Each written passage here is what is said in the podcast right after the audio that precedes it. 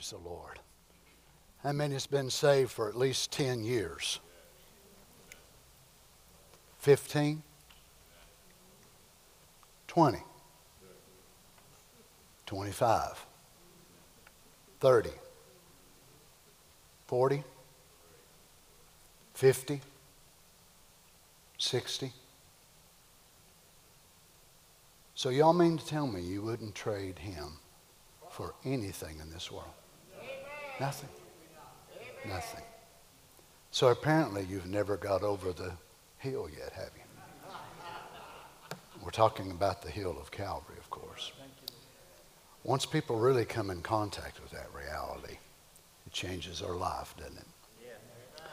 I'm so happy that I, I was able as a boy to be able to see that reality years ago.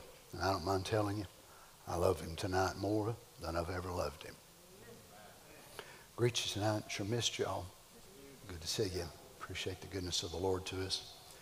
Let's turn to uh, 1 Peter chapter 1 tonight.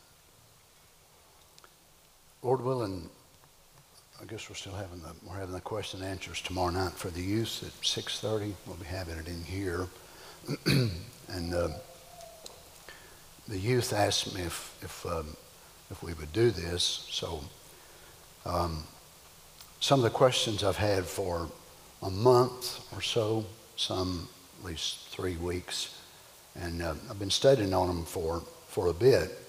So last Wednesday night, I was going to preach what I'm going to preach tonight, and then we was going to do question and answers on Thursday night. But we got snowed out, of course, and couldn't do it. But what I want to speak to you tonight on is what is the Holy Ghost?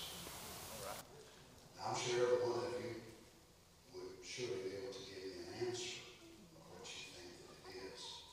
And no doubt it might vary just a little bit, but I want to lay this foundation tonight we're going because uh, the first question that I want to answer tomorrow night is how can I know that I've got the Holy Ghost?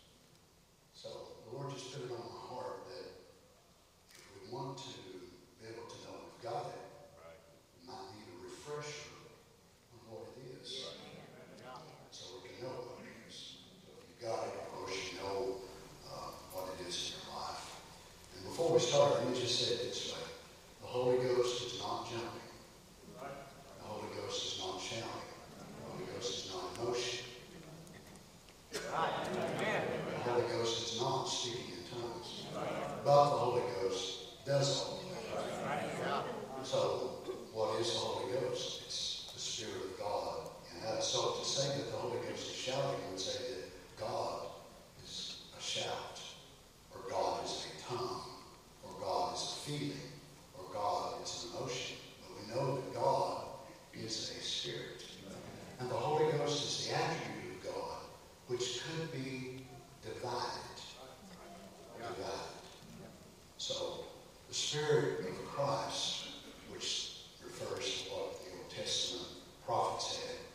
And if you notice, we'll read it here in 1 Peter tonight, that it does not say Jesus, because Jesus, the human body of God, never existed in the Old Testament.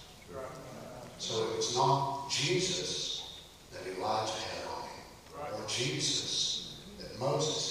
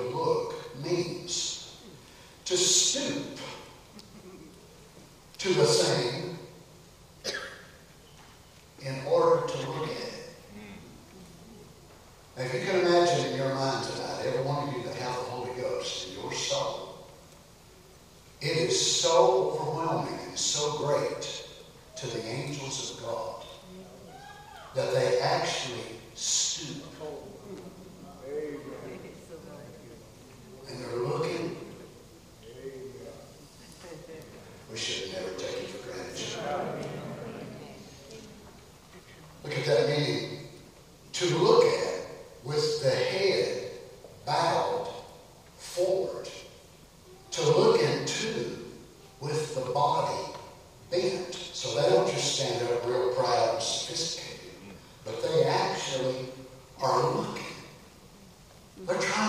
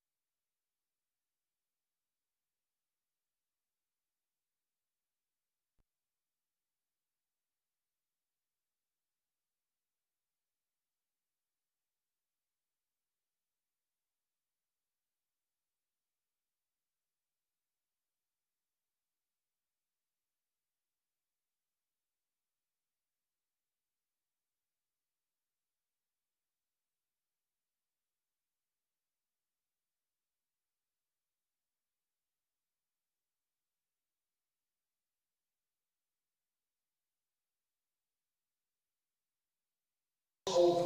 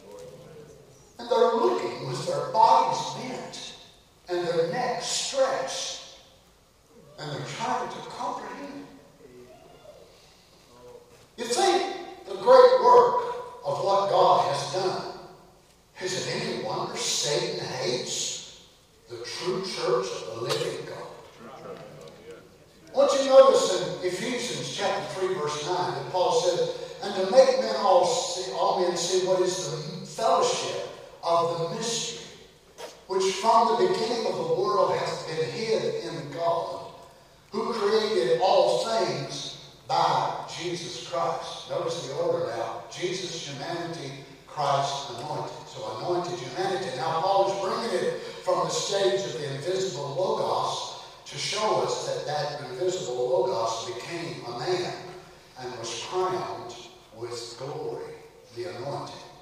To the intent that now to the principalities and powers in heavenly places might be known by the church the manifold wisdom of God. So again, principalities is the beginning of the creation of angelic beings. Archaeo. So it's the first one in order. So Paul broke into it in a little different way than God allowed Peter to. And he says, to the intent. So the purpose is that the principalities and powers and heavenly places might be known by the church the manifold wisdom of God. And manifold is the word variegated. Y'all know what a variegated plant is? So a variegated plant will have green and light green. They might have green and white. It's actually a crossing of it. And there'll be a couple of three different colors sometimes in there, and you never know exactly how each leaf will be. So Paul says this is what God did. God chose to manifest his manifold wisdom, not in angels, not in cherubims, but by the church. The church, the ecclesia of God, the called out of God, people who leave their homes and gather in a public place, and by their own walk and their variegated body of God. Some are drunk, some are alive, some are this and that, and God brings them all together by the variegated, manifold wisdom of God, and the angels are still trying to figure it out. How can this be? How could he love them? Right. Now he says that it might be made known by the church the manifold wisdom of God. The angels are not participants in salvation. The angels do not have the baptism of the Holy Ghost. The angels do not experience deity in the way. Now, in a simplified form, the baptism of the Holy Ghost on your soul is your portion of deity from the Godhead.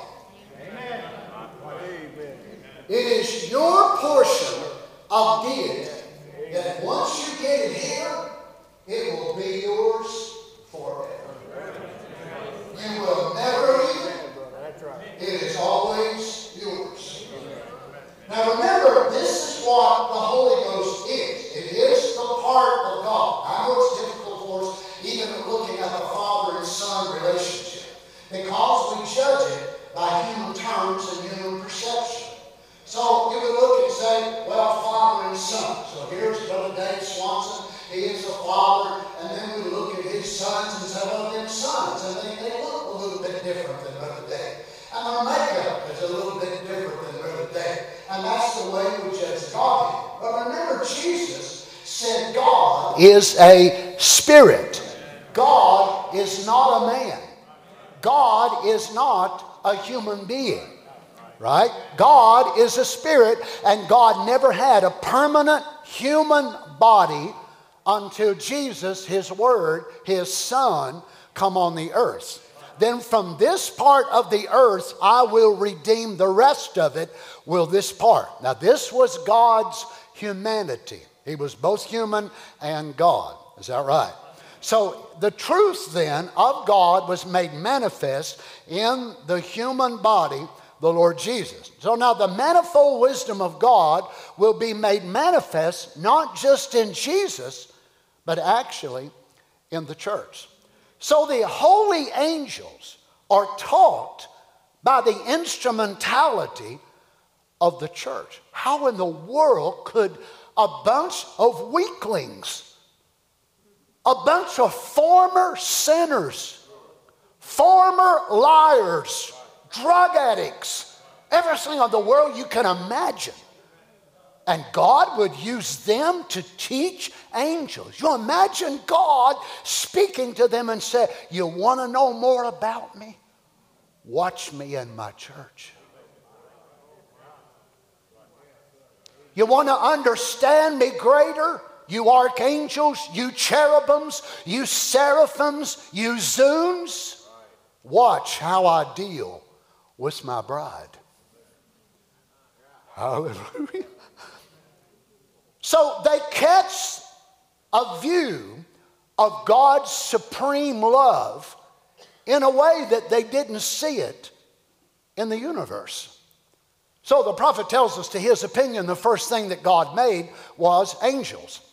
Then he become into the position or the object of worship, which is God. Before that, he was the eternal the eternal. So there was no one to worship him. So he wasn't God because God is the object of worship. So there had to be something to worship him. So he created angels. And actually, the angels, the fallen angels, actually fell before the foundation of the world was ever laid. So they were there when he started creating this aspect of the universe. And they never saw, with the trillions of angels, the billions of stars, and they never saw the great display of his wisdom in the way that they see it in you and I. So here the church then becomes God's school for angelic beings. Notice in Hebrews chapter 1 verse 14.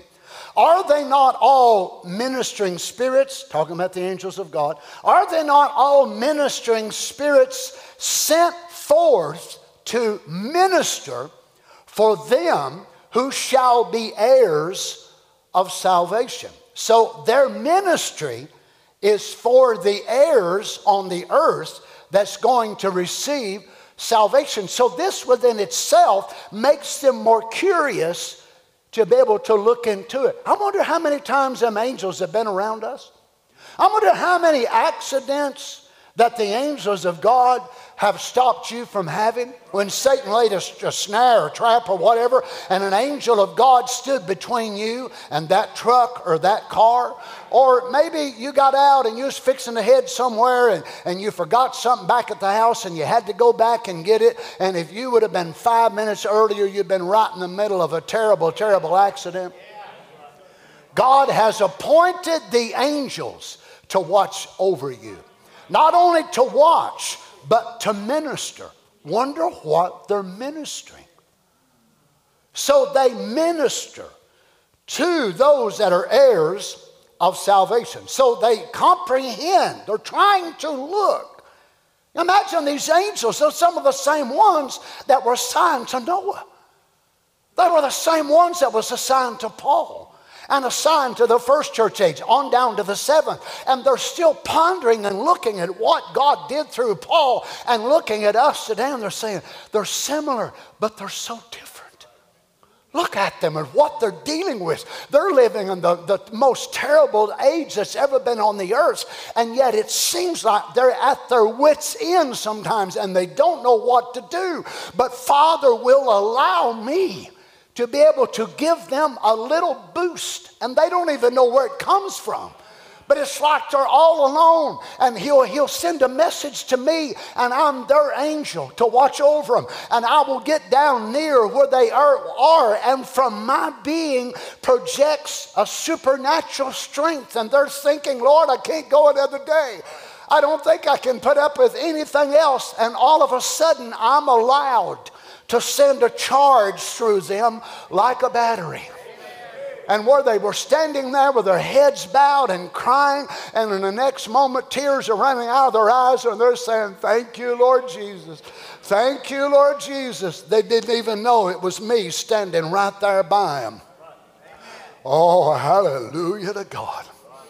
So, what is the Holy Ghost? You see, the Holy Ghost is not Jesus the human body of God living in us. You understand that? So God did not divide the human body and give you an eye, you an ear, you a piece of hair. There was not enough humanity in that body. The body itself served as a carrier of the sacrificial blood.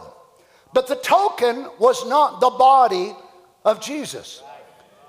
Now, listen carefully. The token was not even the chemistry of the blood, but the token was the spirit which was inside the body. There was not enough chemistry in the body of the Lord Jesus. If you'd give every one of us a drop of that blood, as we say, and the songwriters write about it, it makes a good song, but it's not really true. The blood literally is not applied to your heart, right? There was not enough chemistry inside that body to do it. But God was able to hide in the blood cell. So, what is the Holy Ghost? The attribute of God which could be divided. You understand? The eternal himself and that original attribute could not divide himself into multiple portions and send it around the world. I wonder how many people tonight on the face of the earth have the true baptism of the Holy Ghost. And it's the exact same Holy Ghost that Peter got on the day of Pentecost. And let me just say this tonight in case you're wondering you lay folks don't have a lesser Holy Ghost than what preachers have got. And us regular preachers don't have a lesser Holy Ghost than what the prophet had. It's the same Holy Ghost, right? But it's our calling and so on that makes us different. You young people have got the same Holy Ghost. So there's not like a young people version of the Holy Ghost. So there in heaven, you know, God's got a special young people version, and that's why young people can listen to rock and roll gospel because their Holy Ghost allows them. It's exactly the same Holy Ghost that us old people have got. So if it is, it should be the same way. We should act the same way. Now, let me just go on and say so then the Chinese people that get the Holy Ghost get the same Holy Ghost. Then the Mexican people, right, get the same Holy Ghost. Uh, uh, the Native Americans get the same Holy Ghost. The people in, in Czechoslovakia and Poland and all around the world, exact same Holy Ghost. Is that right?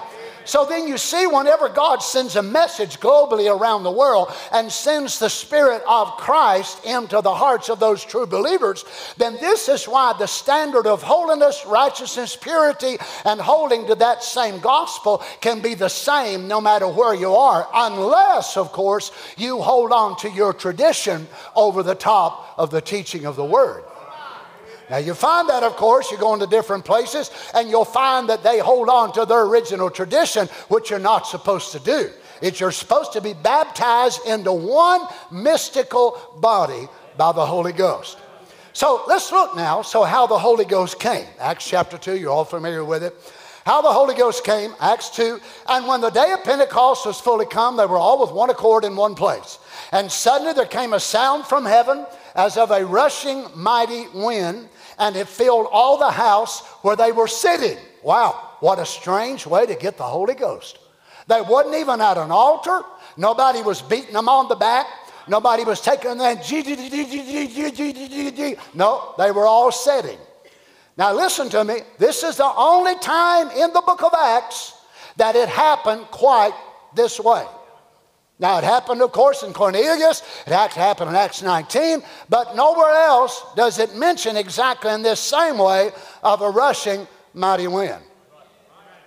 Now, read your Bible and you'll find that out. Watch what God did. Suddenly there came a sound from heaven as of a rushing mighty wind, and it filled all the house. The house. The house where they were sitting. And there appeared unto them cloven tongues like as of fire. Appeared unto them cloven tongues like as of fire. Now, this is the original breaking up of the baptism of the Holy Ghost. So it was like this big pillar of fire comes into the upper room, and he started whipping around in the room, and a lick went off and went.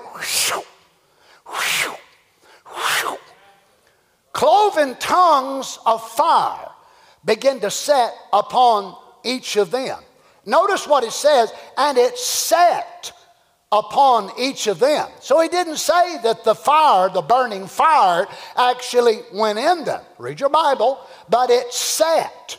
So it came and sat upon them. This is the original dividing of God separating himself into this attribute where that this is the first time it's ever happened since the dawn of creation that more than a prophet, more than just one man in the age would be able to have the Spirit of Christ that would testify of what He's going to do. But here they are, 120 people, and it's visible. God wanted them to be able to see it. That's what I said. God never done this in another place in the book of Acts.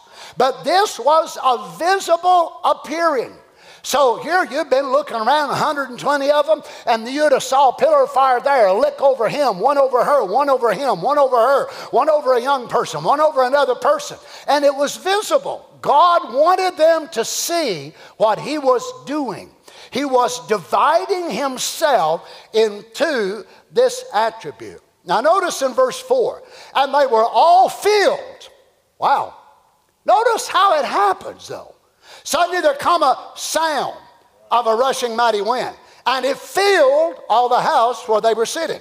And there appeared unto them cloven tongues like as a fire, and set upon each of them. And then they were all filled with the Holy Ghost. One sign leading to another, signs to get their attention. No wonder that Paul in the book of Corinthians talked about tongues and prophecy, about one being assigned to the believer and one was assigned to the unbeliever. And they were all filled with the Holy Ghost and began to speak with other tongues. Now, notice they were filled with the Holy Ghost and they began to speak with other tongues as the Spirit gave them utterance. I love the meaning of this word. I can't believe it. I honestly cannot believe it. That I've been preaching the baptism of the Holy Ghost now for how many ever years I've been preaching. And I had never actually looked up the word utterance until today. But boy, am I glad I did today. I want you to look at what this word means. Speak forth, not a word of everyday speech, but one belonging to dignified and elevated discourse.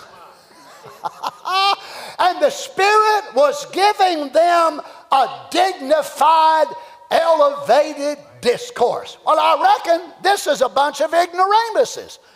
They were ignorant and unlearned. Can you imagine as they begin to speak this way and they were looking around and they were speaking Arabian, they were speaking Spanish, they were speaking Chaldean, they were speaking Hebrew, they were speaking all these different languages and they were looking at each other and just speaking in these languages. They never knew these languages, but it was the Spirit of God giving them utterance. Now I realize there's people around the message today that say we're way beyond that and we we don't need that. You show me where he took it out, I'll preach the same thing.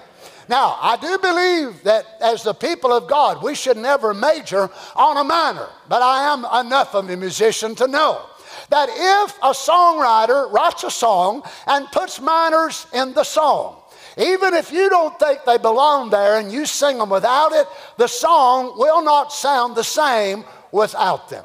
And it just so happens that the author of the New Testament song put minors in with majors. So when he minored, I want to minor with him. When he majored, I want to major. If he diminishes, if he goes to a seventh or a ninth or an augmented, or whatever he does, I want to follow him. I, to be honest with you, I really don't care if you think it sounds good or not because I'm not playing for you, I'm playing for him.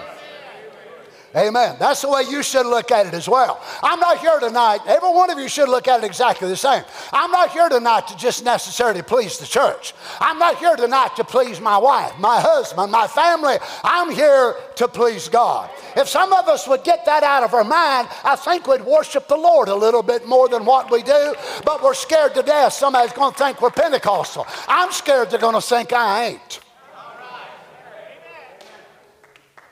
Now, notice in verse 38, whenever Peter begins and the, the, the 120 go out, and the people out there, they look at him and they're acting so peculiar and odd, and they said, they're drunk. Now, do you honestly think they would have said they were drunk had they been sitting like this?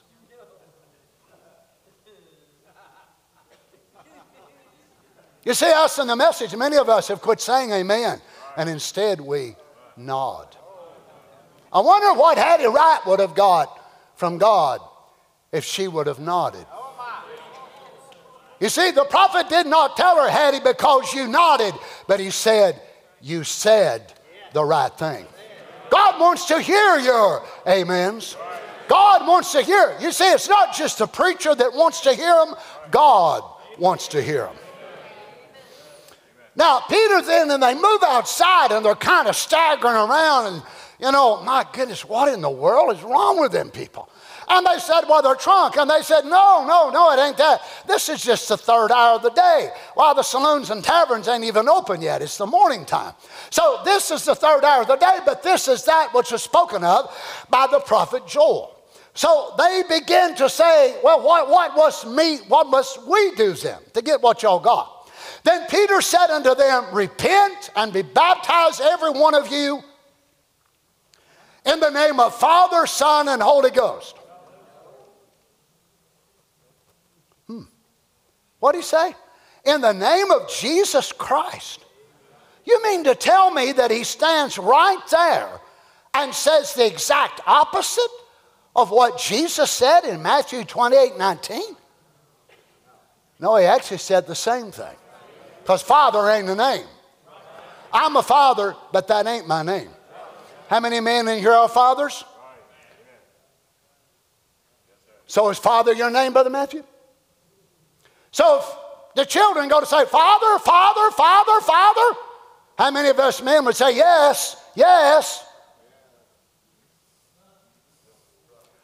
So Peter says you got to repent, you got to be baptized in the name of Jesus Christ, and you shall receive the gift of the Holy Ghost for the promises unto you and to your children, to all that are far off, even as many as the Lord our God shall call. Acts 5:32. For we are witnesses of these things. So is also the Holy Ghost, whom God hath given to them that obey him, which is the main reason more people don't have it. To them that obey him. So this is how it comes. Acts 8 14.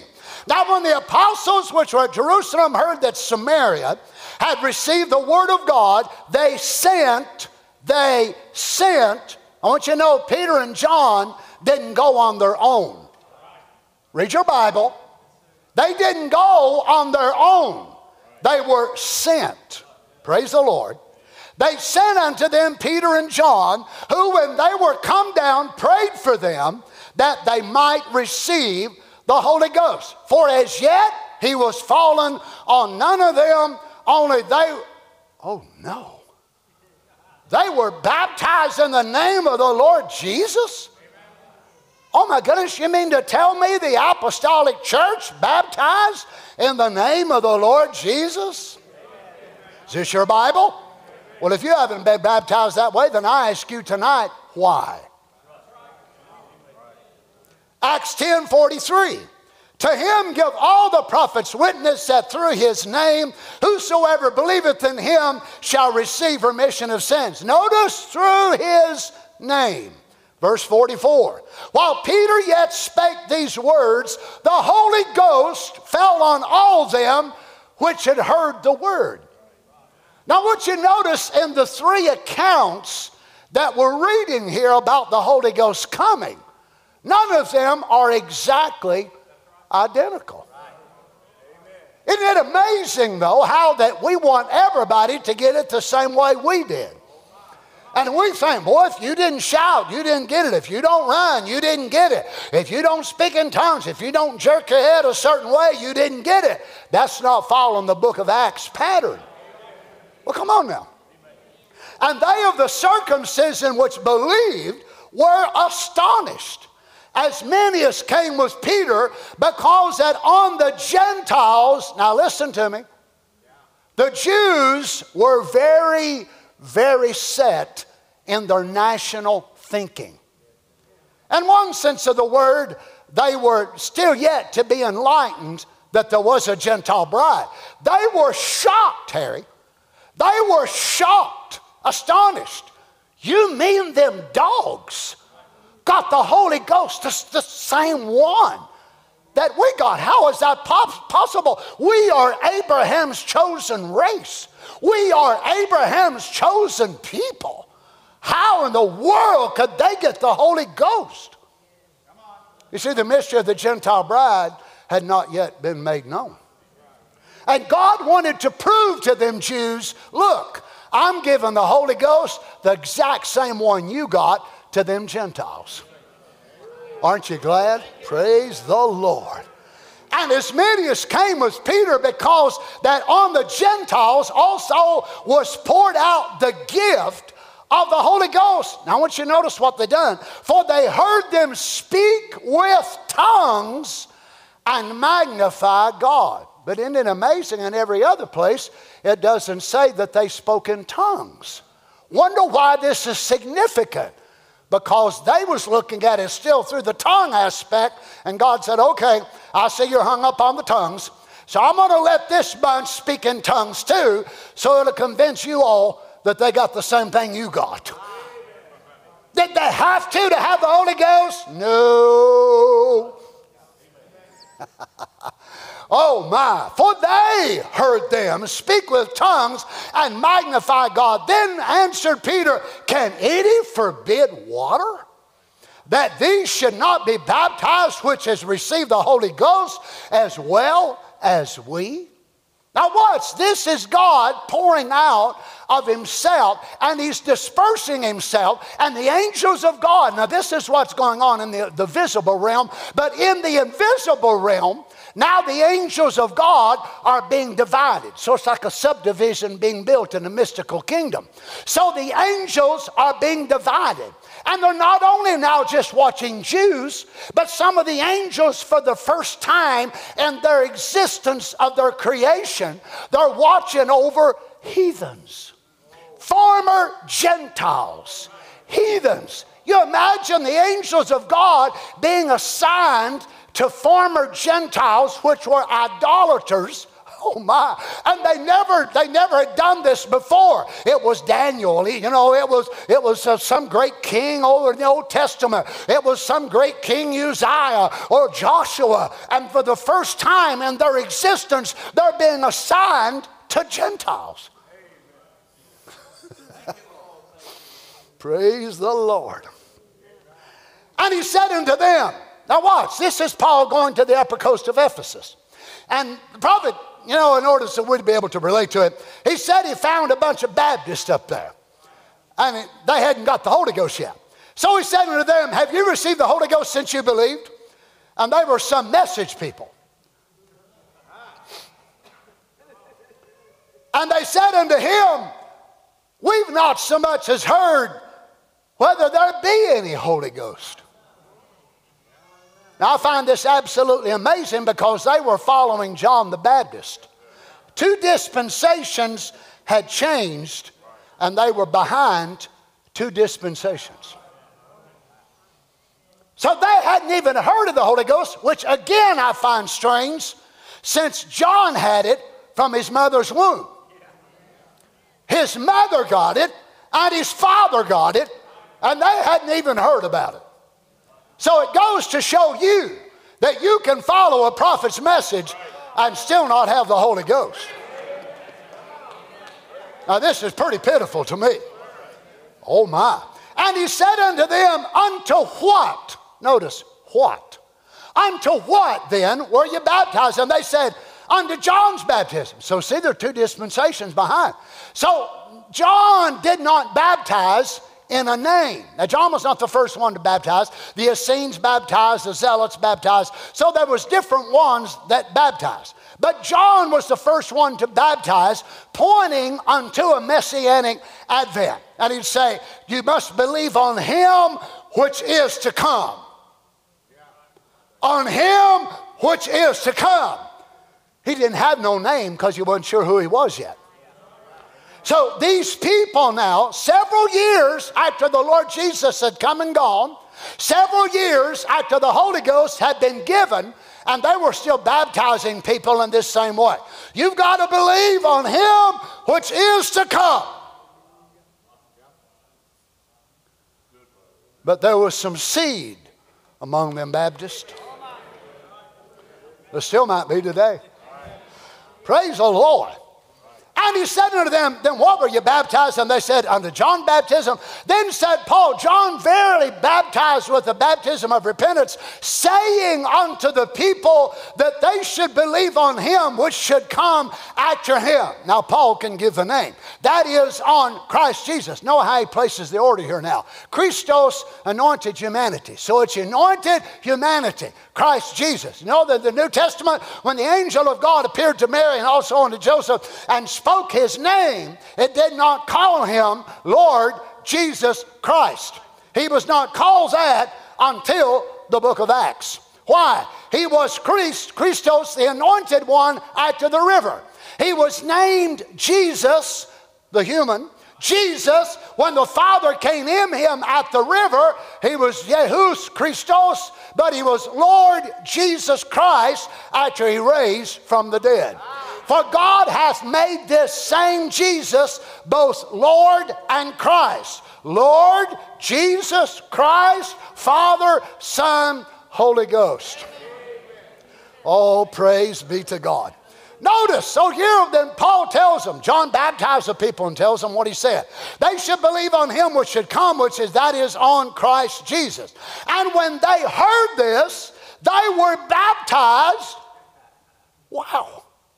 So, is there anyone here tonight or anyone that will listen to this? If you can show me in the book of Acts or in recorded history of the first century of the church second century as well, where the original church baptized using the titles of Father, Son, Holy Ghost. I will stand here next Wednesday night and say I was wrong. Or, of course, you can let me rebaptize you tonight because you ain't going to find it. This is the way the true church baptized.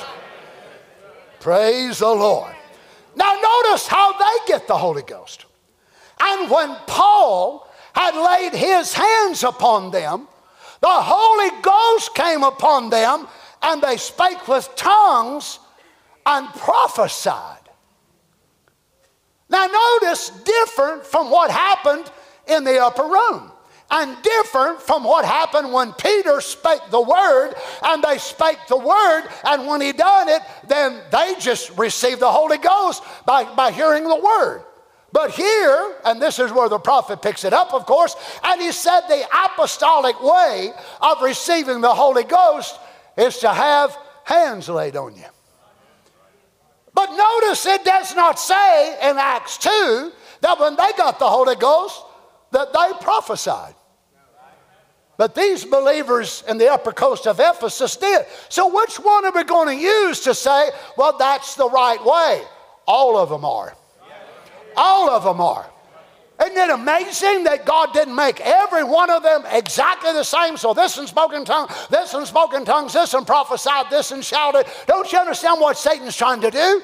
He's trying to make a denominational thing out of even receiving the baptism of the Holy Ghost. And then the message, people that lean more toward the emotion and the ecstatic explosion of all of that, everybody that don't have that, you ain't got it. The ones that are more still on the other side and they produce stillborn children, well, bless God, it's, you know, the Holy Ghost without sensation. You don't have no sensation and no emotion, and somehow you just grow into it. You know, you're just, one day you'll just wake up and realize that you've been born again. How in the world can that ever happen? How can a man that's as lost as lost can be not realize that God has changed his nature? Oh, praise the Lord.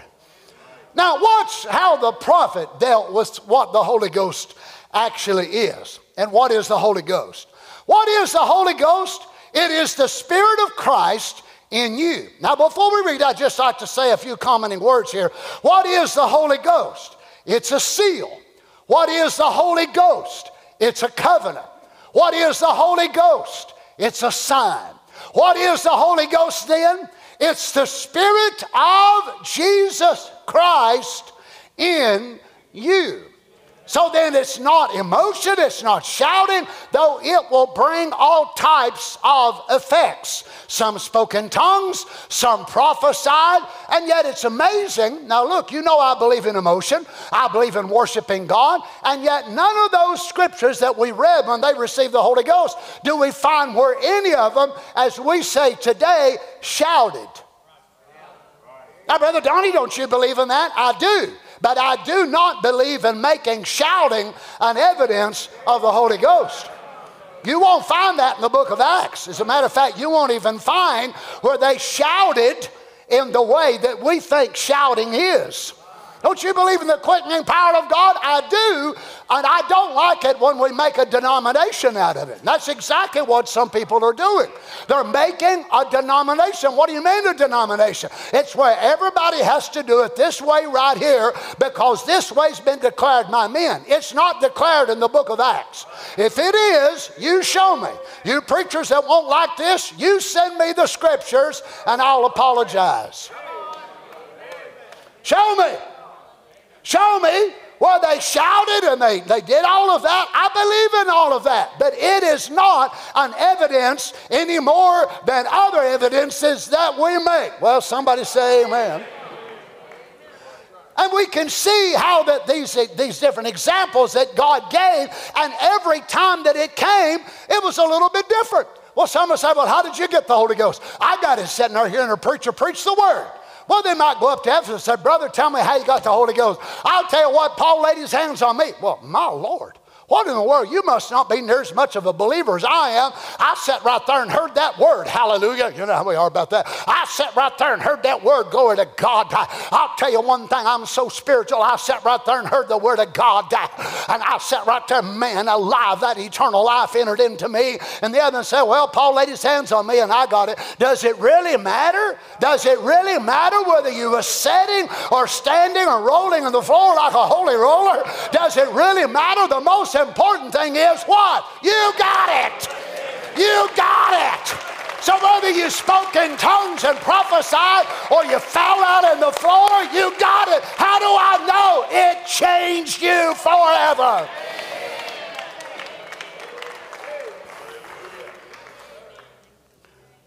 Now, watch, Brother Branham preached this in 1959, and he preached the first service, What is the Holy Ghost? Second service, you know, what is it given for? And then the third service, he preached, How will you know you got it? Which I find it so amazing that they recorded it, but it's never yet been released. And then yet he does question and answers. So you think, isn't that strange? Isn't that odd? That he would actually allow that to be released. Well, let me say it to you this way it was not released in 1959. But the mystery of it was going to be released when he retitled it and called it The Token. So how are you going to know? Well, Brother Donny, if you're a woman, you have will go out and have a long dress. And, and if you're a brother, you'll, you'll uh, you know, you dress this way and that way. And men, of course, won't wear dresses to church. And men won't wear, you know, this and that and look like a woman. And that's the way you'll know it. No, that's not the way you'll know it. That is part of it. But you will be changed from what you were unto a brand new creature in Christ Jesus. And the church said, now he said, What did the Holy Spirit, what did it come for? What did he come in you for? What did he come in me for? Now listen, it's quite simple. Was to continue the works of God.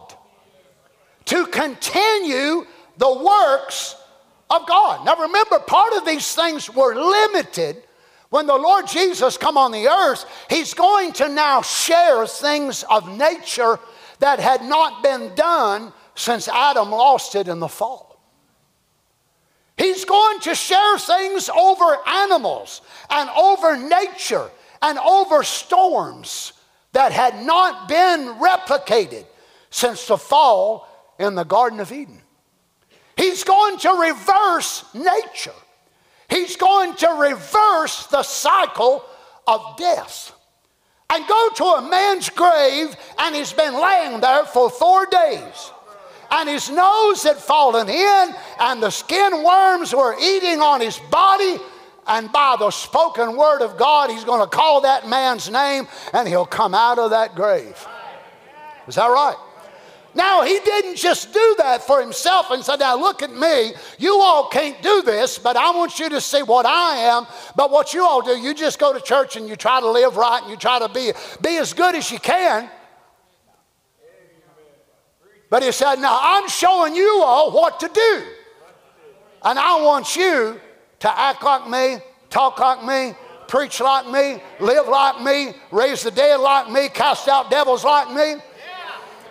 Now remember, he says here that the Holy Ghost was given that we might continue the works of God. Remember the blind man in St. John 11, whenever the disciples said, Lord, who sinned, this man or his parents? And Jesus said, Neither one, but that the works of God might be made manifest. And then, of course, in another place in John, they asked him, He said, Lord, what might we do to do the works of God? And he said, This is the work of God, that you believe on him whom he hath sent. So the works of God then incorporates healing, miraculous, but it also means you're able to get in line behind a God called leader of the age and a God called pastor and so on and so on. That's also part of the works of God. Jesus knew every woman was not going to cast out devils. Hallelujah, come here, devil, I'm ready for you. He knew the daughters of God was not going to do that. Florence Shakarian went to Brother Branham and said, Brother Branham, I've fasted and fasted to cast out devils and I still can't do it. He said, You're not called to do such. He said, But you're called to fast and pray for those who are called to cast them out. And you say, Well, I can't do nothing. Brother Donny's called to do that. And Brother Joe and Brother Darrell and Brother Joel, these other, Brother Jonathan, these other brothers that are called, whoever they are. But I can't do nothing. Yes, you can. You can pray for me. And you can pray for the rest of these brothers because we're not dealing with a little bitty old thing. When you're dealing with a demon, you're dealing with a fallen angel. Oh, what a comfort it is to know that the saints of God are praying for you. So, what do we do? We continue the works of God, which is what? Building a church, having church membership. Really? So it's not just going to church every now and then, whether you feel like it or not, and, and, you know, you drop a little money in, and, and you really don't believe in paying tithes, and you really don't believe in walking right and doing right, and you know, you just you just go to church. That's the work of God. That's the way Jesus did. The Bible says that Jesus on the Sabbath day went to the synagogue, which was his custom.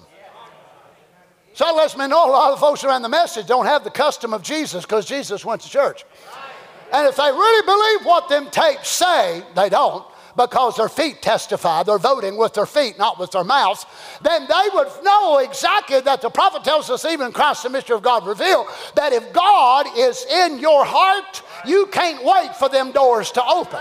You see, the reason people don't feel that way, they're missing God in their heart. Well, come on, somebody. If God is in your heart, you can't wait for them doors to come open. And He said, if you don't feel that way, I tell you, it's time you got to pray it. Come on, somebody, let's say what the tapes say. Praise the Lord. Now, I love the way that he goes on down in this paragraph a little further, and he said, The Jesus that sends you goes with you and is in you. And if that spirit living in Jesus Christ made him do and act the way he did, you'll have some general idea of how it will do what it's in you. Because that life cannot change, it'll go from body to body but it cannot change its nature. Listen what it is now, for it is God. Your baptism of the Holy Ghost is your portion of God. Now, you all educate me for a bit. Dogs bring forth Help me now, educate me. Some of y'all been wanting to teach me a few things, so help me now. Cats bring forth, horses bring forth. So, what would God bring forth if He brought forth children? Say it. Come on. You, you, you can do it. Come on. That's it. Come on. Come on, honey. Say it. Say it. What would God bring forth? God's. In humanity. But you see, we look so much at our humanity we suppress the divine supernatural. And what you and I suppress, the angels of God are looking at in amazement and they just are mesmerized by what's inside of us. And we're saying, well, I ain't nobody. I don't ever amount to nothing, I guess, you know. I just make so many mistakes. And they're looking at every one of them mistakes and you make, and they're not even thinking that about you at all. They think, don't they know what he told them? Don't they know what he said that he don't even see their mistakes? Don't they know that, that blood that he shed on the cross, don't they know that? It ain't no wonder that they look at us and they're thinking, you know, I, how, how could he love them? He gave his life, he gave his word, he gave his Bible, and then he sends a message with over 1,100 sermons, and then they still question, does he even love them? It's like, there's probably saying, what in the world is it going to take for them bunch of knotheads? That's Kentucky language translated into angelic language, I guess. What's it going to take for them to realize how much He cares? And they're looking at you daily and thinking, if you only knew what I knew about you. Praise be to God. Notice this. What is the Holy Ghost again? What is the Holy Ghost? It's Christ in you, the Comforter. That's the Holy Spirit. When the Comforter has come, He'll do the things that I've done while the Comforter is in me. So it's the very same Father that was in Jesus, except He had the fullness. All of that fullness was in Him. But it was the fullness that was going to be divided. Think of how great He is. He could divide Himself into millions of parts And he is no less, that great august presence around the throne is no less being subdivided into how many ever pieces that he is. And he's still as great upon the throne as he ever was before he divided himself. Now, here he is. He's on the throne, and yet he's on the earth, and he's in the United States, and he's in Ohio, and he's in Africa, and he's in India, and, he, and the angels of God are looking and say, I didn't know he was this big. I didn't know he was this great. I saw that light. I saw that Shekinah. I saw that glory. I didn't realize you mean every time they get the Holy Ghost, that's him. That's him inside of them. Oh my God, how great he is, how wonderful he is. And they're just saying, oh, how awesome, how wonderful he is. He's everywhere. I didn't know he's everywhere. They knew he was everywhere by his omnipotence and by his omnipotence, but they didn't know he was going to be everywhere by dividing himself and baptizing himself into a little white boy and a little black girl and a little Indian, a little Native American, and a Swede, and a German. And so baptize them with the love of God that they, by nationality, might have great differences. But they'll be able to put their arms around one another and say, Brother, I love you. Sister, I love you. Why? It's God. Don't you understand? God in me will love God in you. That don't mean my flesh will love everything about yours. I'm going to say something shocking. It don't mean you're going to like everything about me. But if God's in you, you can't hate God in me. And if God's in me and in you, I can't hate God in you. We might disagree on the flesh, but how can God hate God?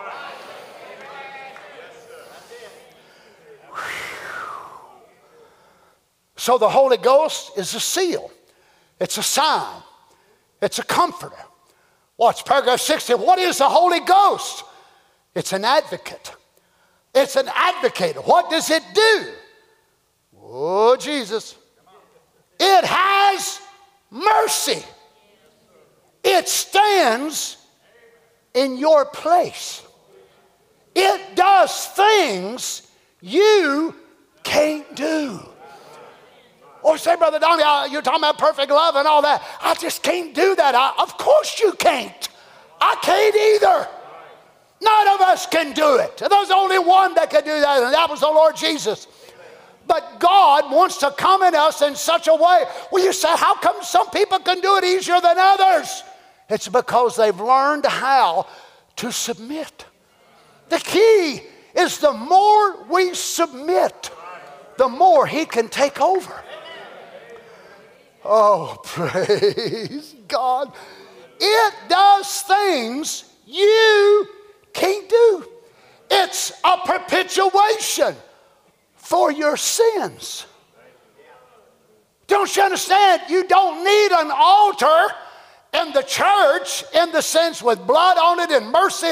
You make a mistake tomorrow and say, oh goodness, I've got to run by 490 Oklahoma Road and be able to have the brothers still let me in the sanctuary so I can go up in the front and kneel down. No, you pack your altar. Oh, glory to God. You pack your altar and you pack your eternity. Your eternity is there. And you pack the blood, the mercy seat, the forgiver, the advocate. You carry it with you. So you don't have to wait till Sunday to come back and say, Lord, I'm so sorry I messed up on, on Thursday. And I've been waiting all week, Lord, to get back. I'll tell you, friend, you don't have to wait till Thursday evening. You don't have to wait till Friday. You just bow your head, Lord, please forgive me. I'm sorry. Lord, please forgive me. And the advocate in you will plead your case. Hallelujah. Hallelujah. Oh, my. It's your righteousness. It's your healing. You know, but friends, I, I, I guess I just, I don't understand. I, I, I guess I just don't understand. Why is it that so many want to just preach the Holy Ghost that it's all healing, it's all miracles, it's all signs, it's all wonders, it's all emotion? What about this part right here? And preach the Holy Ghost in such a place, brother, if you look cross eyed at somebody, you're about lost, you ain't even got it. You mess up one time and you make one mistake, brother, you ain't got the Holy Ghost. Well, if he's not going to have to be an advocate for me, why in the world do I need an advocate? If after I get it, boy, I'm fine from that day on. I'll never make another mistake. You ain't preaching the Bible, Holy Ghost. Well, somebody said amen. It's a propitiation for your bleep. What? There's a brave person here. Who was that? You, Brother Melvin. Thank you. So it's a propitiation for your sins. Lord, have mercy. You don't mean to tell me people with the Holy Ghost is going to fall short of the glory of God?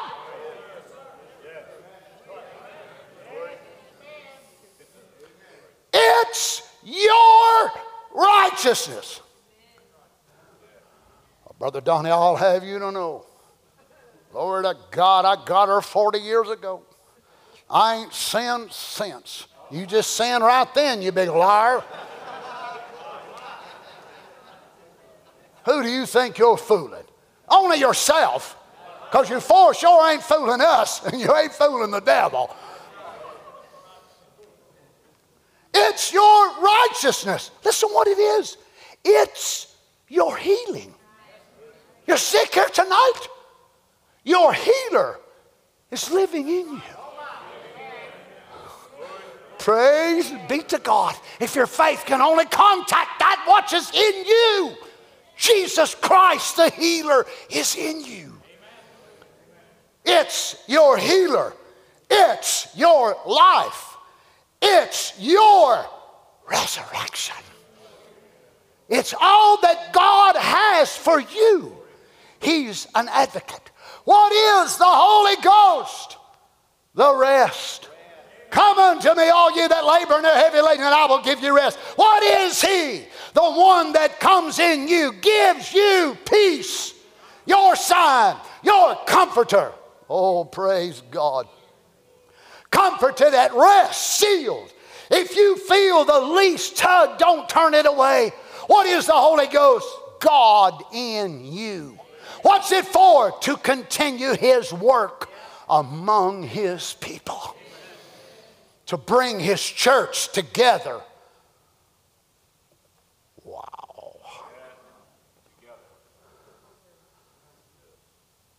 To a place in this day far beyond Lutheran, Methodist, and Pentecostal, and to a place to adoption and rapturing grace.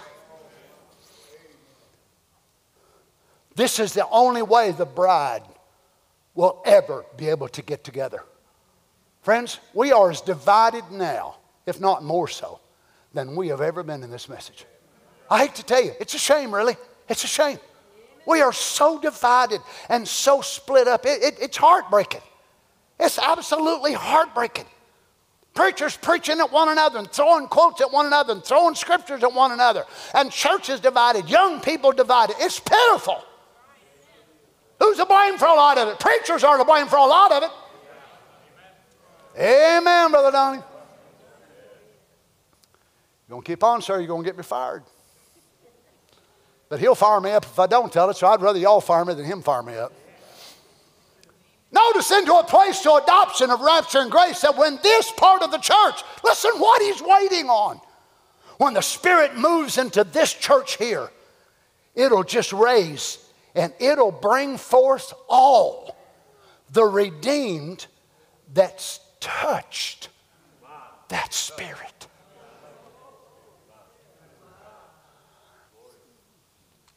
No wonder, Brother Darrell, the angels of God are looking at it and saying, Father, now you're, you're, if I understand this right, you're not bringing no resurrection until everyone of them get the Holy Ghost. Is that right? That's right. And according to what them preachers are saying down there, you imagine angels listening to preachers to be updated on what's happening. Whew, Lord have mercy.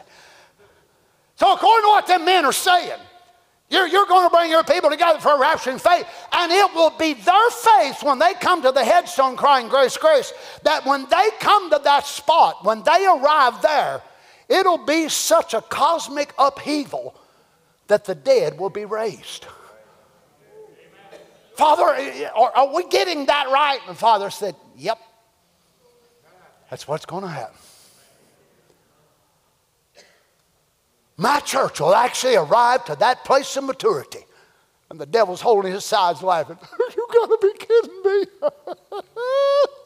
That'll never happen. Uh, devil, maybe I should take you back to Acts chapter 2 on the day of Pentecost, them men that you laughed at and said this church won't last three or four days. But when that pillar of fire come down and divided himself, they lived like Jesus. They healed the sick like Jesus. They died like Jesus. They preached the gospel. They raised the dead. And that same Lord Jesus said he will have a bride in the last day. Hallelujah! He will have a bride in the last day that will come to the fullness of that maturity again. At this time, unlike Paul, the Alpha bride did not cause a resurrection, but the Omega bride will. Glory to God, glory to God. Listen. Let me finish this quote here for you. It'll bring forth them redeemed that's touched that spirit. Those Lutherans who stood there with all the light they had in justification. Those Methodists that fell on the floor and they throwed water in their face from the Spirit striking them through sanctification. Those Pentecostals that walked up and down the streets and they called them tongue. What in the world that ever means? And jabberers and goose language and all of that. They'll stand in the righteousness in the sight of God at that day just as certain as this Bible stands in here.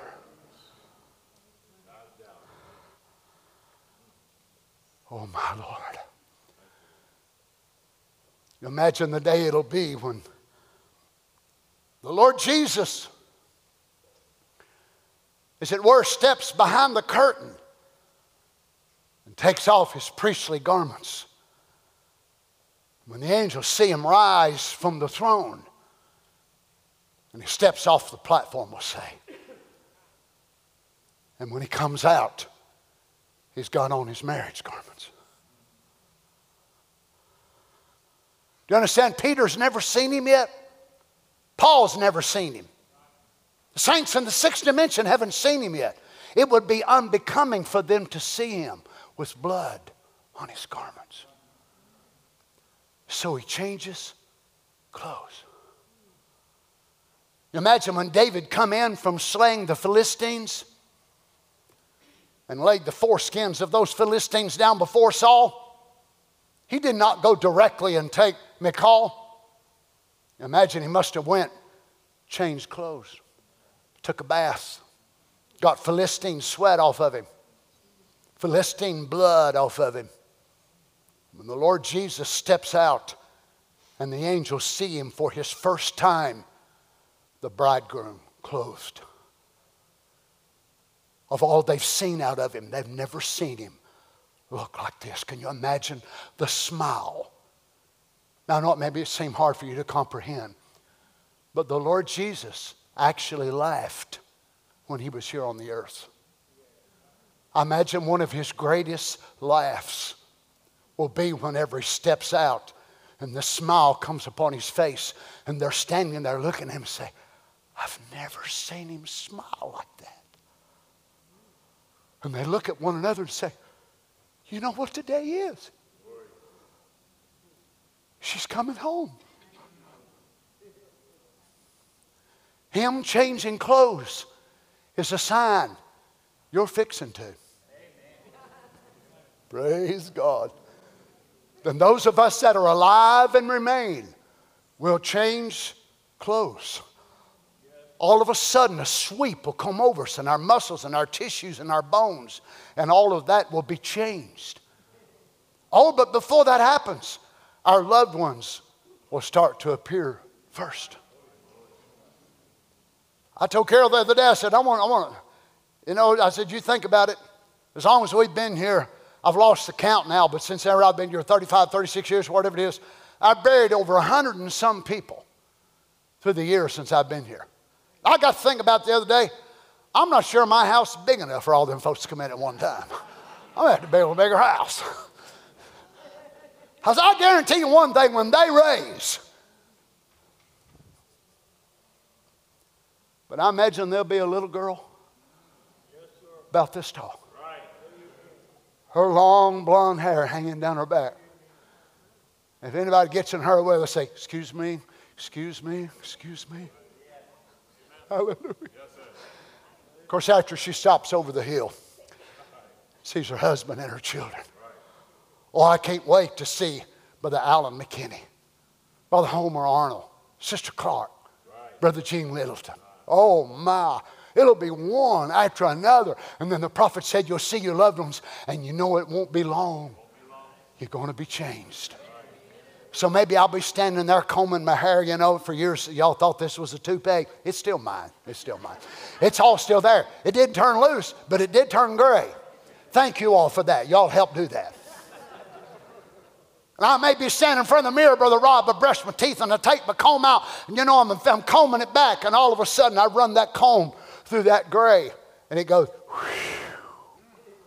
and it'll be browner than it was of that picture that's hanging out there. The sister Sylvia wrote the poem about me years and years ago when I first came here. And the wrinkles that go out of my face. And I'll look and see my loved ones. And the prophet said he knows how we are. We'll be looking around to see did this one make it? Did that one make it? So we get together with the rest of the group. And you come up missing on the earth. Can you imagine? Think of it, he says, going beyond the camp, 1964. Missing people. They can't find you no more. I wonder who in the world they are. They can't find you no more. I imagine humans and demons. They said, Where'd Donny go? Where'd Donny go? He was standing there brushing his teeth, bam, he's gone. And then they go to communicating back and forth. What in the world happened to Keith? He was standing there one minute, oh Lord, my back, oh Lord, my knee, oh Lord. And somehow Brother Jack maybe getting up on his things, oh Jesus, I don't know if I can make it another day or not. And in a moment, Brother Jack was changed to a young man, and there stood Sister Benton right by him. And the devil said, Lord, have mercy. What is it? The move is on, brother. The move is on. But I want to tell you, it's on tonight too. The move is on. Get filled with the Holy Ghost.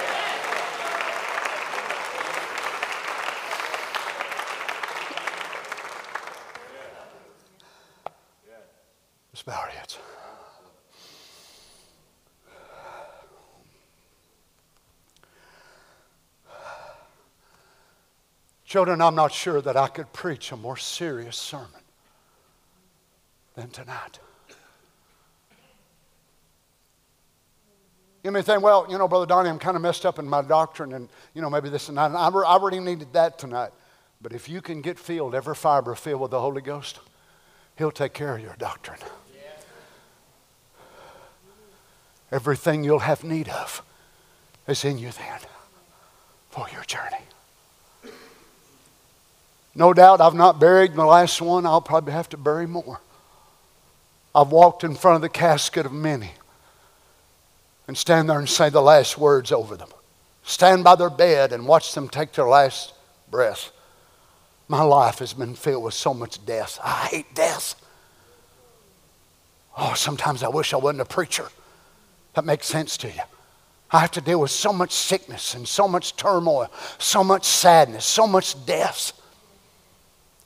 Thank God one day death will die. Praise God, death will die. Hallelujah. How many of you would like to be remembered tonight? Brother Donny, I just want to be sure. Maybe some of you are sure. You've got a rest. You know beyond a shadow of a doubt you've got the Holy Ghost. But maybe you just need to refill it. Anybody here like that? Maybe some of you are sick, you need a healing. Maybe some of you are fighting oppression, whatever more. You just need the presence of God to come this way. Look, friend, I'm not interested in trying to produce to you an A.A. Allen revival, a Jack Coe revival. Oh, they had great signs, wonders, and miracles. But I'm more concerned about being able, by the grace of God, to preach to you a gospel that'll produce the life of Jesus Christ Then come the signs. Then come the wonders. Then the signs will follow us instead of us following the signs. I am not a sign follower. I am a person that signs follow. That's the way it should be. Praise the Lord. Lord Jesus, as we bow our heads tonight, Father, as we enter into your august courts, I pray the presence of God would move across this place. Lord, we're sitting in a different type building than Peter and them were in Acts 2. Different type of setting than they were, no doubt, at Ephesus. The other places where the Holy Ghost come in the book of Acts. That's changed. We're glad we can say tonight the Holy Ghost has not changed. Would you come by this way tonight, Lord? So, what are you? Once you enter into this attribute by which you can divide yourself, then my brother Harry, not being a preacher, but yet has the same Holy Ghost that I have. My nephew Justin, my granddaughters, both of my daughters, my son in laws, the people here at the church, the, the ones that might feel like, oh, I'm so insignificant. But yet, if they have the Holy Ghost, they've got exact same Holy Ghost that I've got. The same one. And their life is a mystery to angels as they watch them and they minister to them. Oh, Lord God, we need your ministering presence tonight, Father. Sometimes we go through so much in life, Lord, we don't know what to do. Would you send an angel by our way, Lord? We know you sent one to Peter there in jail. And I hope they take it the right way when I say it this way. That was Jesus 2,000 years ago. Well, we're not in a physical jail tonight, but we still need angels to come to us. Ministering spirits that are sent to minister to the heirs of salvation. What, what, what, a, what, a, what a thing. And the word ministering diakonia, which is the very word that deacon comes from. So when they chose deacons in the book of Acts, they were men that were chosen to minister. So the deacons are never called to run the church, but actually they placed the deacons in the church to be able to minister to the hungry and to be able to take care of the things like that. And that's the Greek word that it comes from deacon, diakonia, and it means minister to minister to. Can we grasp it tonight? Those great heavenly beings are our deacons.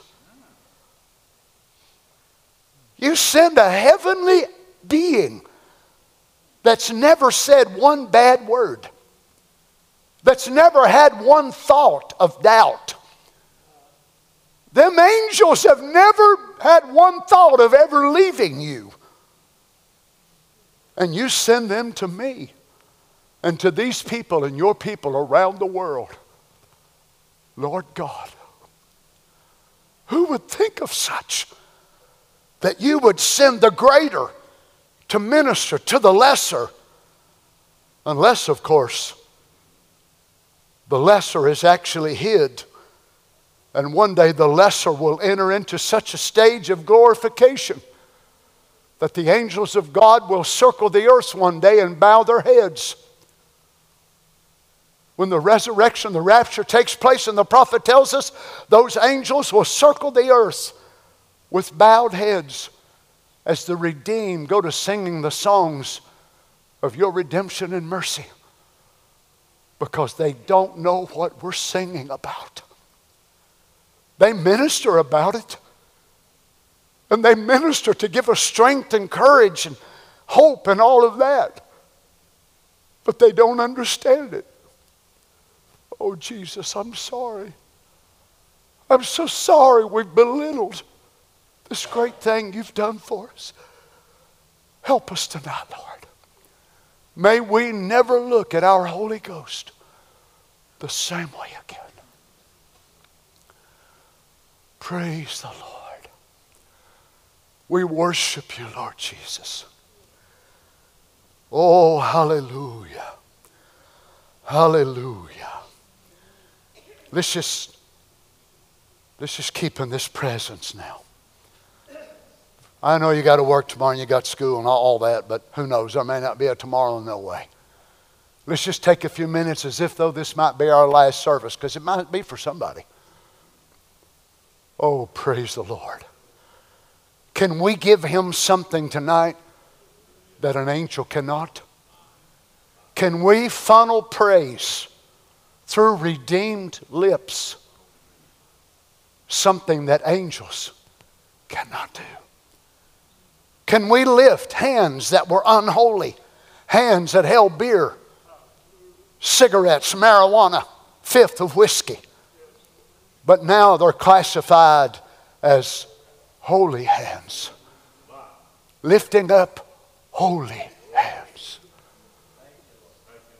Praise God. I hope you can understand it, friends. Right here in this building tonight are the angels of God and they are watching you. They are watching in bewilderment. Don't make them wonder why you're not praising. Don't make them wonder why that you're not giving him that fruit of your lips. Oh my. But may they see the fulfillment of Calvary tonight. May they see why once again on a Wednesday night that Calvary was a success. You know why I know? Because He saved me, because He saved you. I'm a testimony that Calvary worked. Praise be to God. Thank you, Lord Jesus. Thank you, Lord Jesus. There's a brother right here in our midst tonight, came to our church several years ago. First service he attended, he was taking pills for this, pills for that, pills for something else. One service in the presence of God, God delivered him and set him free. He's still living right tonight and stands right here in this building as a testimony. Calvary was a success. Each one of you bear your own testimony of what God has brought you through. And you stand here tonight, and nobody can have your testimony. You are unique, and you're variegated in the body of God. Don't you love Him? Don't you appreciate Him? Harry, let's just sing a little something together, whatever, whatever's on your heart. Let's just worship the Lord now a little bit before we go. I'll try not to hold you too long. If you need to go, you go on. But let's just worship Him a little before we go. Praise God. May we now minister back to our husband. Brother Bram talked about a wife and what a great thing she could be. And a man comes in tired from work and he said he's weary and all that. And his little wife meets him at the door. And she comes in, takes him by the hand, and sets him down. And she goes over and sits in his lap and puts her arms around him. He said, it just feels like it all goes away. I wonder how many times since Sunday the Lord Jesus' name has been taken in vain. How many people said he don't even live? There's no such thing as a God. How he's been blasphemed. How he's been ridiculed and criticized just in the last couple of days. Why don't we open the door and say, Come on in, Lord Jesus? Let's take him by the hand. Let's take him by the hand and go over and set him down. Let's sit down in his lap. I preached this several years ago in a convention, and the Lord helped me to dramatize it like the Song of Solomon. And how that she went and got him at the door, and she brought him in, and she led him over and set him down, and then she sat down on his lap. And she took her arm and put around him and let her eyes which at one time could not even look in the face of God. But now her, lie, her eyes looked at him. And he was so mesmerized that he said, Turn away thine eyes from me, for one of thine eyes has captured mine heart. There was a brother there from Germany. I heard him telling some other people after the service, he said, I've been a preacher for all these decades. I've heard hundreds and thousands of sermons preached. I've never heard anything like that in my life. He said, This is what I got out of it. He didn't see me. He said, But this is what I got out of it. That man actually has sat in the lap of Jesus. I thought, that's one of the greatest compliments I have ever been paid in my life. It's one thing to say it, but when you tell a story that you have experienced, people can tell the difference. Don't you want to be able to tell the same story? That you sat in the lap of Jesus and you put your arm around him and then you move both of your hands upon his face and you just look into his eyes and you say, Have I told you today how much I love you? I'll do Carol that way sometimes, not near enough, I'm sure. I'll take her by the hands and I'll pull her real close and I'll say, Have I told you today how much I love you? Have I told you how much you mean to me? And more times than not, she'll say, No, tell me. I want to hear it. You brothers need to do that to your wife. Yes, sir. Yes, sir. Praise the Lord. I want to do this in this case to my lovely Lord Jesus. Would you pardon me? Because right now I'm going to enter into that sacred place in behind the veil. So actually, you all are now without the court. It's just me and him. Oh, I love you.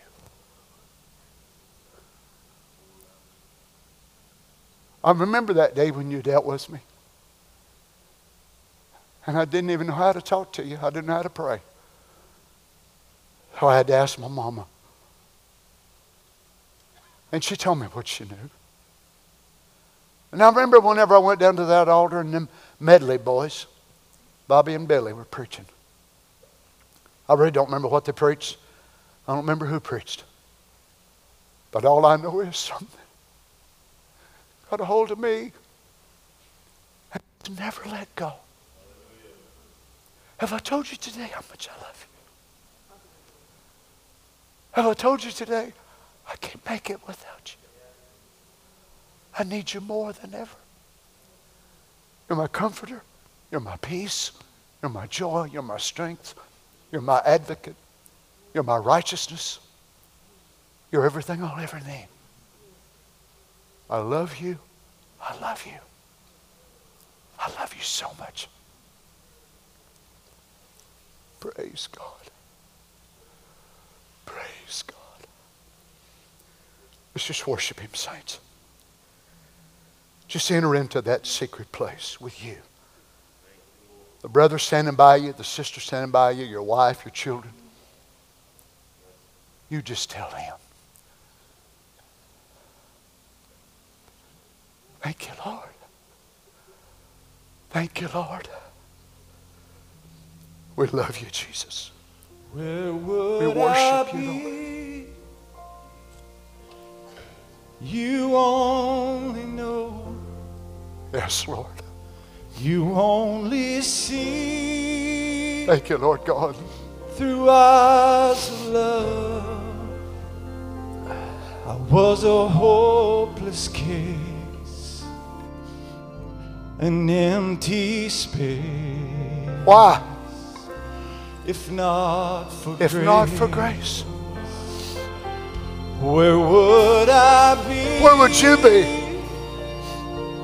You only, You only know, Lord. You only know. only see Hallelujah, Jesus. through eyes of love. Eyes of love.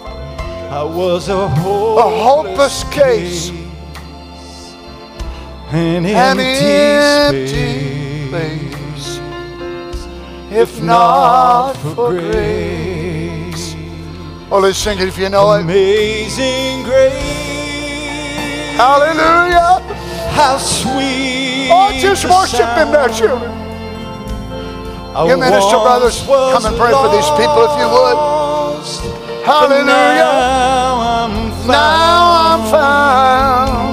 A hopeless case. An empty space. Oh, my Lord. If not, Not for grace. grace. Thank you, Where Lord. would I be? Where would I be? Hallelujah. You Lord God, you only know. know. Thank you, Jesus. You only see Thank you, Father. Through eyes of love. Yes, Lord. a hopeless case, an empty space, if not for grace. Amazing grace. Dear God, you see these needs in my- sweet the sound once was lost, but now I'm found. Oh, hopeless case, an empty space, if not for grace. Precious Lord, take my hand, lead me on, and help me stand. I'm a hopeless case, an empty place if not for grace, where would I be? You only know. I'm glad you see through eyes of love. Oh, hopeless case, an empty space, not for grace, where would I be? You only know, you only see through eyes of love. Oh, I was a hopeless case, an empty space, if not for grace. Where would I be? Jesus, you only know.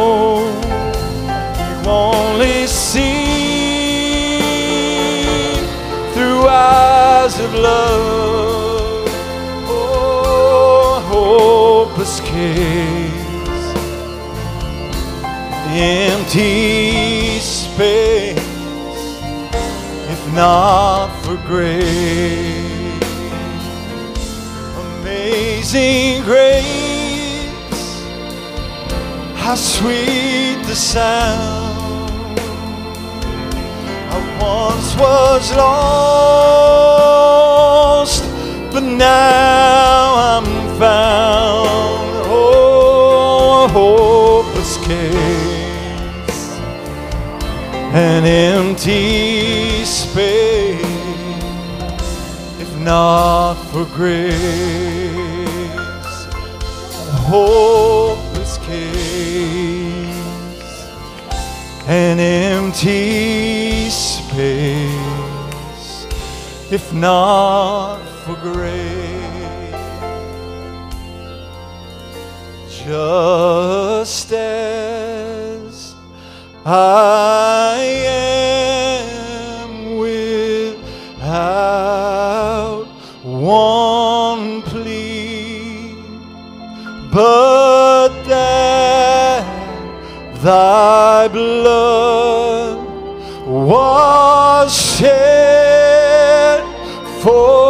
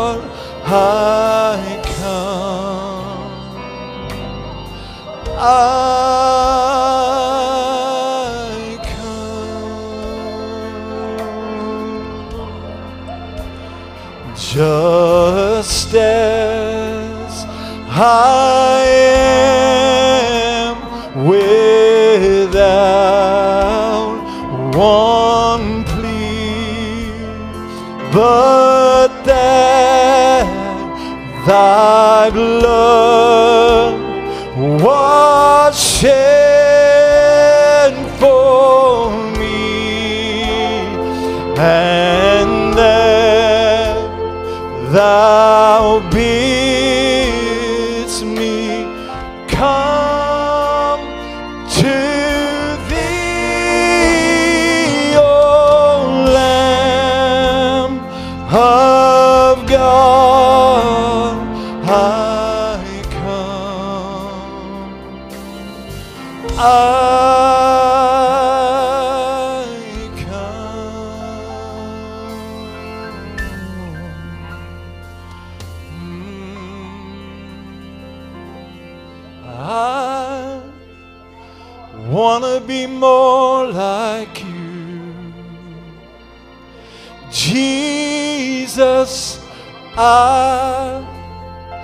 wanna be more like you. Jesus, I wanna be a vessel that you work through. I wanna be more like you. Oh, I wanna be more like you. Jesus, I wanna be more like you. Jesus, I wanna be a vessel that you work through. I wanna be more like you. Oh, I wanna be more like I wanna be more like you. Jesus, I wanna be a vessel that you work through. I wanna be more like you. Oh, I, I wanna be more like you. Jesus, I wanna be more like you. Jesus, I wanna be a vessel that you work through. I wanna be more like you.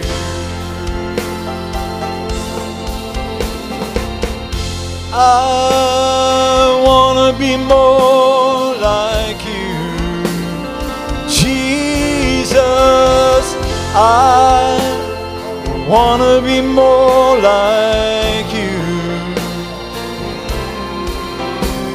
I wanna be a vessel you work through. I wanna be more like you. I wanna be more like you. You, Lord. I I wanna be more like you. like you, Jesus. Jesus, I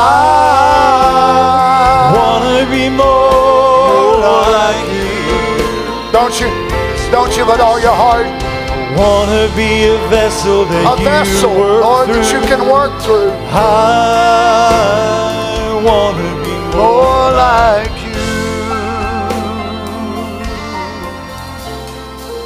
Sister Phoebe Therese wants us to pray for Brother Danny. He had to go home with a migraine. Let's just agree together right now. God's going to move for our brother. Heavenly Father, that's just like the devil to attack us somewhere in the house of God. But in the name of Jesus, may the Spirit of God move for Brother Danny. Lord, you see this migraine headache. Satan, you're a liar and you're defeated. In the name of Jesus Christ, as the church of the living God, we're called to continue the works of our Lord Jesus. You ain't afraid of us, but just to let you know, we ain't afraid of you either. But what you're afraid of is that God that lives inside of us. Take your hands off of him, devil. In the name of Jesus, may that migraine leave our brother. In the name of Jesus Christ. Oh, hallelujah. Hallelujah. I looked high and low. I couldn't find nobody. Thank you it. Hallelujah. Hallelujah. Hallelujah. Climb the highest mountain. Hallelujah. Looked all, Looked all around, around. couldn't find. I couldn't nobody. find nobody. Hallelujah. Thank you, Jesus. Went down the deepest valley. Oh, Looked all around, all I around. still couldn't find nobody. Thank you, Jesus. Hallelujah. Oh, I searched all over, Yes, I did. couldn't find Nobody. nobody. Thank you, Lord. Looked high and High low, still couldn't find nobody. Nobody greater, nobody greater, nobody greater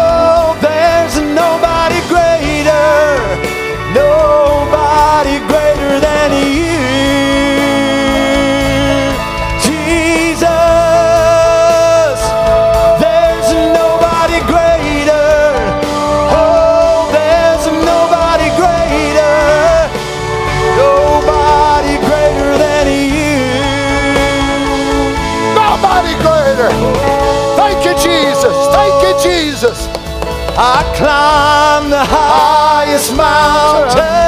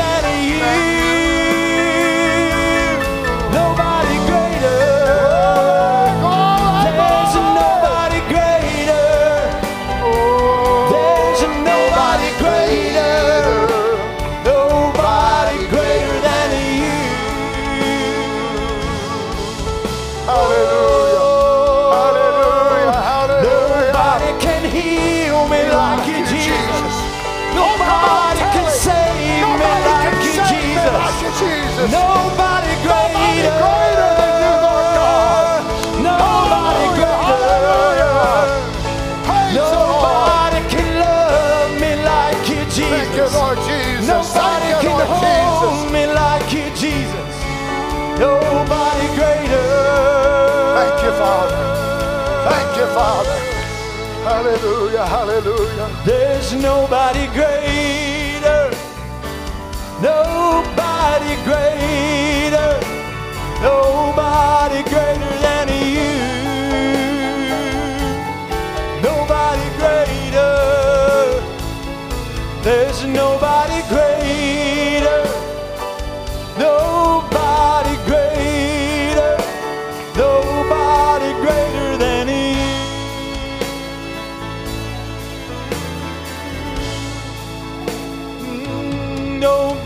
can hold me like you, Jesus. Nobody can love me like you, Jesus. There's nobody greater.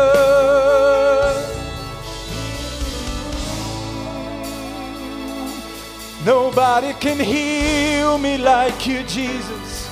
Nobody can hold me like you, Jesus. Nobody greater. Oh, glory. Glory, Nobody greater. glory, glory, glory, glory. We worship you, Jesus. Nobody greater. Nobody greater. Nobody greater than you. Just in case you think I'm crazy tonight, I'm going to go ahead and convince you that I am. Sister Janet Kennedy come up for prayer for Chucky. Many of you know his situation. He's laid there in a bed for years and years and years. And I told her, he might be one of the very ones. What if one day we look back through that back door and we see him walking in that door? What if God don't heal some people now, right now, but He's waiting for the hour? Hallelujah. Right before the resurrection. And we will see people who lost their fingers. Oh, you see, you're making that up. I'm not making that up. God's prophet said there will come a time that missing limbs will be restored. To prove we're a great church, to prove this is a great preacher, no. To prove He's a mighty God. And He loves to bring glory and honor to Himself. Hallelujah. Us getting over our temper, us getting over our pride is only the little things.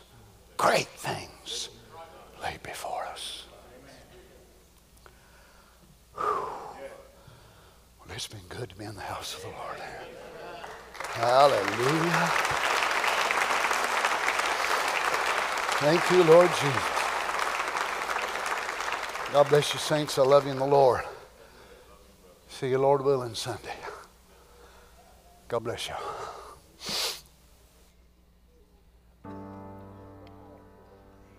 Sing this song as you're dismissed this evening. More that I surrender. Louder, Malone. Mm. The more that I surrender, the lighter my load. The more that I release my cares, the more you take control.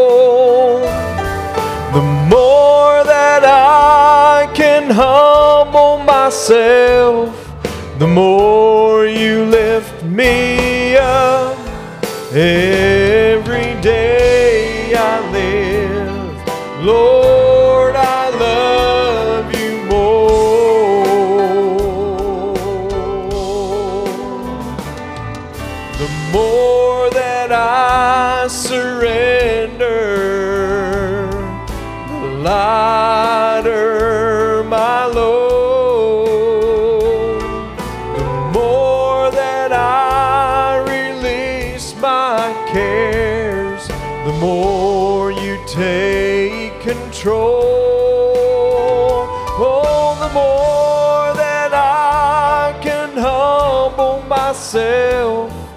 the